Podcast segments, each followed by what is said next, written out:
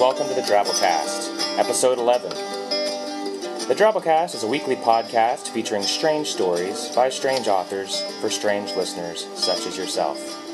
I'm your host, Norm Sherman. It's a close race so far in the Super Animal Deathmatch competition. Remember, next week the winner will be announced. All the sweet mega beasts seem to have a pretty good amount of support behind them so far, and there's only four votes separating the leader, Death Mole, from the underdog, Hippopotapane. If, you, if you've already voted, you can still tell a lackey to vote for your favorite super animal at goatkeeper at hotmail.com. If you're a new listener and have no idea what I'm talking about, listen to Drabblecast Episode 8 for details. Or just vote for Death Mole. Take my word for it. Dang, lots of good feedback on last week's story, A Little Black Death by Lance Arthur. Lance, the masses demand more Drabble. The Drabble news of the week brought to my attention by listener Laura Fletcher. Check these. From NewScientist.com. Paleontologists have extracted soft, flexible structures that appear to be blood vessels from the bone of a Tyrannosaurus rex that died 68 million years ago. They also have found small red microstructures that resemble red blood cells. The discovery suggests biological information can be recovered from a wider range of fossil material, which would greatly help the tracing of evolutionary relationships. Uh, yeah, great. Evolutionary relationships. Sweet. Wider range of fossil material, yeah. Yeah, the article basically dances around the cloning bush dropping hints that it's unlikely they can reconstruct DNA from the material, but not really mentioning anything about anyone actually trying it. This leads me to believe that the actual cloning procedures are on the DL. Some John Hammond looking fool out in Wyoming is already designing corn dog stands right next to the super high voltage electric fences. Get ready, people. And on that note, today's story is also about zoos made of highly volatile animals. It's called Black and White Animals Secret Weapons. It's a collaborative effort by myself and Drabblecast author Kendall Marchman from episode 4, Uncle Ollie's Gift. So, without further ado, Black and White Animals Secret Weapons by Kendall Marchman and Norm Sherman. Have you ever looked into the eyes of your beloved little puppy and wondered what he was thinking? Your fluffy little kitty your marbled salamander. What do you think's going on in his cute little head? Do you think he wants a treat? To be let out? Maybe to go for a walk? What if you could find out what was really going on? I can tell you. But are you sure you really want to know?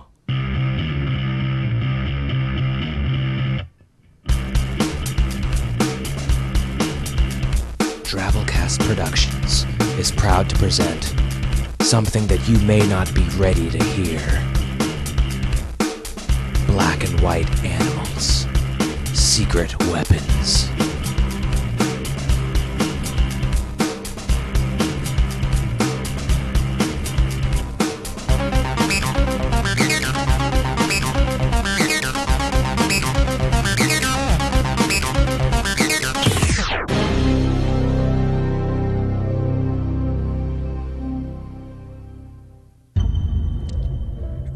Has come, Your Highness. The humans are close to uncovering the secret. If we don't act now, then. Silence, Nugwalk. I've grown weary of your insignificant chatter. Though outwardly stern and imposing, inwardly Emperor Mertzatz felt his midmost heart skip a beat. Could that destitute Smarlhog be right? That the humans were closer than ever to discovering what had been right in front of their pasty, inept faces all this time? Yes, perhaps it is time. Attend. He shouted to his nearest minion. Yes, Your Celestial Eminence. Came the voice from a scampering servant. Take Nugwalk here and make a stew of him. Bring him out and feed him to the starving masses near the gates. Don't tell them it's Nugwalk, of course. Tell them it's a succulent roast durgon sent from their benevolent emperor. The mindless sycophant held back giggles as he thanked Mertzatz for the opportunity to serve him and peered in the direction of Nugwalk, who had begun to tremble a little more than usual. But, Your Majesty, I was the one who. I assure you, Nugwalk. The Emperor responded calmly. If you speak without my consent again, you will suffer a fate much worse than that of being lunch for the starving peasantry. Indeed, no other words were spoken, and Nugwalk was led out of the deathly silent royal war room to his doom. The Emperor glanced quickly around, satisfying himself that he had gotten the Council's attention. He then gathered himself into a regal stance, cleared his throats, and spoke. Resources on our planet are now exhausted. Our people starve in the streets. There is no question that they will soon revolt. Four thousand sarpex have passed since my father laid the plans that would one day allow us to claim our destiny on planet Earth. And I say to you who are gathered here, the time of patience has departed, and humanity's end has arrived. Will any of you pitiful creatures stand in the way of progress? The eyes of the remaining council members shifted anxiously, yet all persisted in their silence. I didn't think so. Give the orders to activate the secret weapons.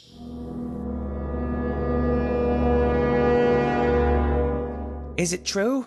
Is it true, Mommy? Eight year old Harry Plimpton was running circles around his mother, Brenda, repeating the question until his mom replied. Yes, Harry, but you know what? I bet all the other boys and girls going on the field trip are already in bed by now so they can be ready for tomorrow. So get in bed, mister. I'll wake you up in the morning and we'll be off. Aw, okay, Ma. We're going to have so much fun tomorrow. Uh, Do you think Tommy can sit with us? I don't see why not. But first things first, let's get you to bed. As Brenda bustled her boy towards his bedroom, she wondered again why in the world she had volunteered to be a parent helper for the field trip tomorrow. Not only was she going to have to deal with over 20 first graders, but to top everything off, they were going to the National Zoo in D.C. She had always hated the zoo. It was just a bunch of ridiculous animals in cages, overfed, lazy, and smelly. Half the time she couldn't even tell which one was uglier, and yet she was supposed to ooh and ah while an orangutan scratched himself and a panda chewed on bamboo. No thanks. In the throes of self pity, Brenda shuffled out of Harry's bedroom and promptly tripped over Scooter, the Dalmatian puppy she had gotten for Harry, against her better judgment. Damn dog, she muttered as she leaned her slightly overweight frame against the wall to regain her balance. The things I do for that kid. As Brenda resumed her course, she looked back and was struck by the strange way the eyes of the black and white spotted dog followed her. That's the thing about those animals, she thought to herself. They sit there looking at you, and you never know what they're thinking. Creeps me out. The next day passed much as Brenda expected, although herding 20 middle class Delaware preschoolers did remove her from the tedium of trying to care about the animals on display. She looked at her watch and realized that she only had to smell animal feces for about another hour. She was just patting herself on the back for her first rate display of patience when her son's yelling snapped her out of it. Ma, Ma, we want to go see the pandas. They're the best. Why not? she thought to herself. She knew they only had a little while longer anyway. She rolled her eyes and said, All right, let's go. But we better hurry. We don't have much time. They got to the panda exhibit just as it was closing. A scowling zookeeper with dark rimmed eyes agreed to let them in after being assaulted by the gaggle of pleading eight year olds, but he quickly wandered off. Luckily, the veterinarian was making his rounds, and as the kids crowded the glass divider and were paralyzed with awe, he kindly intoned, That one's Mei Lan. She's two years old. After the initial excitement died down, the kids started to wonder where the other panda was. There were supposed to be two in this exhibit. Where's Ling Ling? Where's Ling Ling? They took turns asking. Brenda joined the search, and she too could not find the other panda. Suddenly, a blood curdling scream split the confusion. Brenda turned to her left to see what must have been Ling Ling standing less than ten yards away. Don't be scared, just settle down, the vet pleaded as he ran past the frightened children and approached the panda, which all of a sudden seemed much bigger than any panda Brenda could remember seeing before. For the first time, she appreciated the true beauty of this wild creature, even while her body became frozen with fear. The zookeeper patted the panda and turned his attention toward the children. It's okay, he said. I'm not sure how he got out here, but he's very nice. Is anyone brave enough to come pet him? The kids looked around until Harry's friend Tommy raised his hand. Good, the veterinarian responded. Okay, now just walk slowly and put your hand out. Let him sniff it. Sure enough, the panda began to sniff, much like a dog. There you go. Now just. Ah! Before the zookeeper finished his sentence, the panda bit off Tommy's hand in one clean bite. The kids started screaming and running away. Go to the bus now! Brenda screamed as she turned to retrieve the one handed little boy whose adorable courage had just been rewarded with shock inducing trauma. Her frantic action came to a bewildered halt as she saw Tommy just standing there, staring at the panda with blood pooling on the ground below his tattered wrists. Behind him was the vet, also standing serenely, just staring at the panda, unafraid but also seemingly unaware. What the hell was going on? Didn't they know their lives were in danger? Then the panda turned and looked straight at her. Newly synthesized adrenaline coursed through her body, screaming at her to flee, but there was something about the panda that was mesmerizing.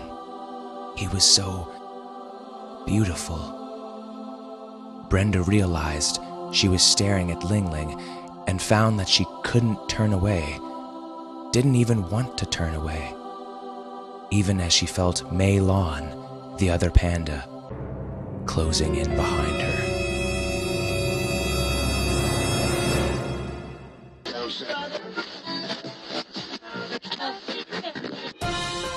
Afternoon. This is Connor Chodesworth with Channel 12 News. Reports are coming in from all over the globe this hour in what can only be described as absolute pandemonium. National authorities are claiming that various species of animals are revolting across the world, using some sort of mind control power that witnesses are calling a telepathic tranquilizer to pacify and control anyone within proximity. The one thing that seems to unite these enemies of mankind is that they all seem to be colored black and white. State and local security officials are advising that everyone stay indoors under all circumstances, unless you have a black and white cat, in which case you should find shelter somewhere else immediately. Ling Ling the panda, commander of the secret forces, turned off the radio and smiled grimly. Staying indoors wouldn't help the humans. It would only make them easier to corral into holding facilities. The order to round up what was left of mankind and place them in zoos, ranches, and reserves had gone into effect on day three of the campaign, when Ling Ling had deemed further bloodshed unnecessary. The humans had offered up worthy resistance, but their technology, as advanced as it was, was useless without cognizant minds to control it. Ling Ling and his brethren had the power to telepathically subdue anyone at a glance, and this and thousands of years of careful planning had allowed for an easy victory. From the zebras of Africa to the penguins of the north, from certain breeds of cow in North America to the native pandas of the Far East. Orca whales, house cats, skunks, spiders, even a rare species of South American frog, black and white animals everywhere were making military personnel and civilians alike impotent with their gaze. Ling Ling knew that soon the surviving humans would be captured and ushered into living habitats that somewhat resembled their natural environments, with futons and coffee tables arranged in a strange, clumsy fashion.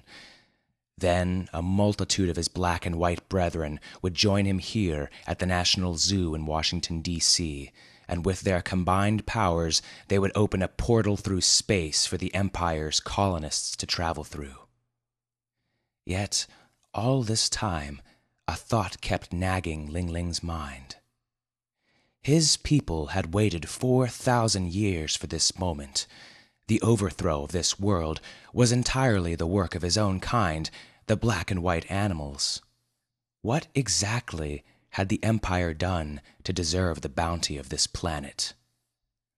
Ling Ling scratched his ears and reached out to pluck another bamboo shoot from the ground. The human nations are helpless against our secret weapons, sire. Squawked Droll, the Emperor's new High Councilman. Tomorrow the planet will be safe for us to occupy. Shall I notify the first wave of colonists to prepare for departure through the portal? There could be no better time. Muttered Mertzatz as he thought about the legions of angry, starving peasants outside. Food and energy resources were becoming more and more scarce, while disease and the likelihood of the mob overtaking his guards in their desperation grew greater and greater. Send word to Ling Ling. Our colonists will be ready to cross the portal by dawn's first light. Brenda stared from behind the bars of her cage. Things could be worse, she supposed. At least she knew Harry was safe. She had seen him in the children's habitat up on the hill. Her former life seemed so far away, and sometimes she wondered. She wondered how things had turned out this way, and why, outside on the hot concrete walkways, lines of militant looking emperor penguins marched by, perfectly in step with each other. She wondered where the zebra who brought food to the people in her cage came from, and how the surly looking black and white cow that cleaned her living area knew how to use a hose.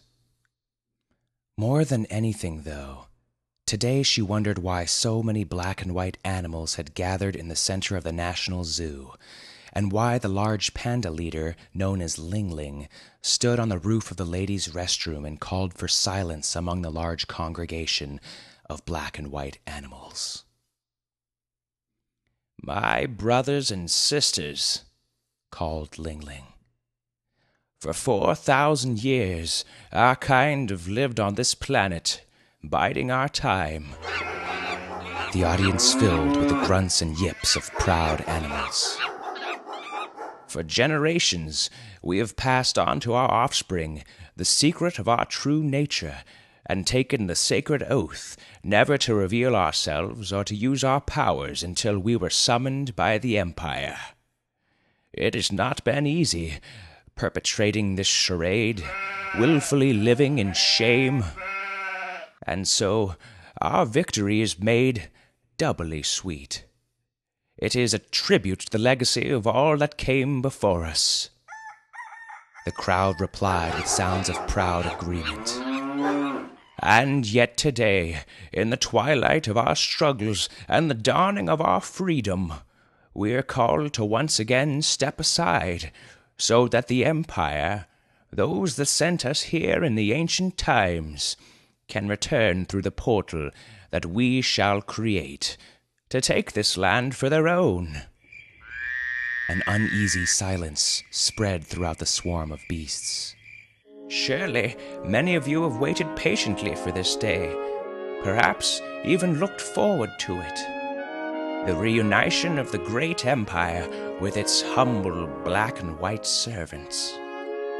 We have been conditioned to believe that this has been our purpose to conquer this world and then merely give it away.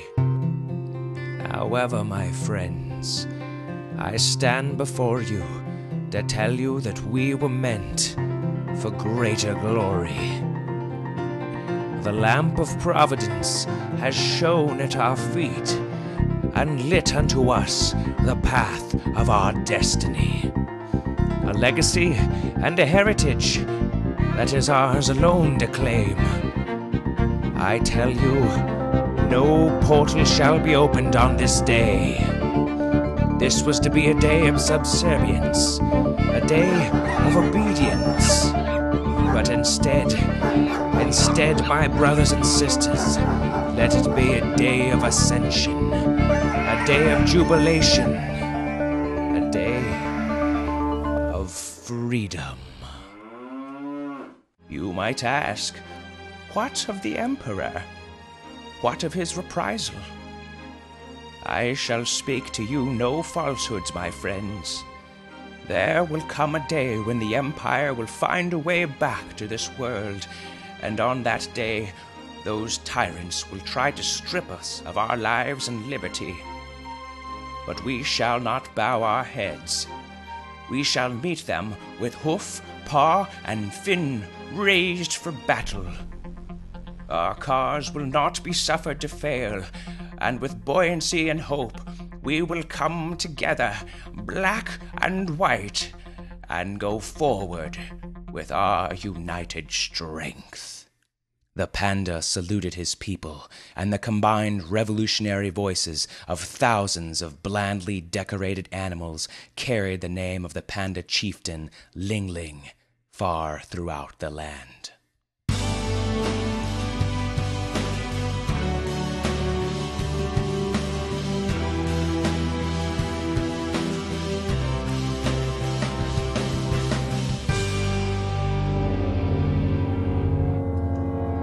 Your, Your Excellency, the portal, it, it. Spit it out, you whimpering fool. Droll composed himself.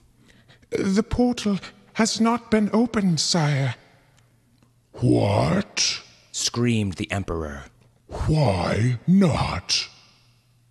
The secret weapons, the black and white animals, they seem to have revolted. The portal opened only for a minute, Your Highness, and a letter was passed through before it closed. What letter? What did it say? The Emperor's fury was beyond words, and it was evident that Droll's unfortunate life would most likely be ending very soon. It's from the Secret Forces commander, Ling Ling the Panda.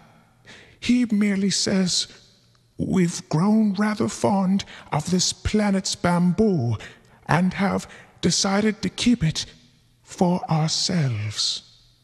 Blue flames of anger blazed in each of Murtatz's five eyes. His breathing was heavy, and his many jagged appendages heaved in a thick, slow rhythm. His jaws quivered with hate and rage. He rose slowly from his silver throne, and his attendants shrunk back in fear. In a pained whisper, he muttered. Ling Ling. His clenched talon shot into the air and trembled with violence. His mighty voice bellowed throughout the stone corridors of his palace. I'll get that panda. To be continued.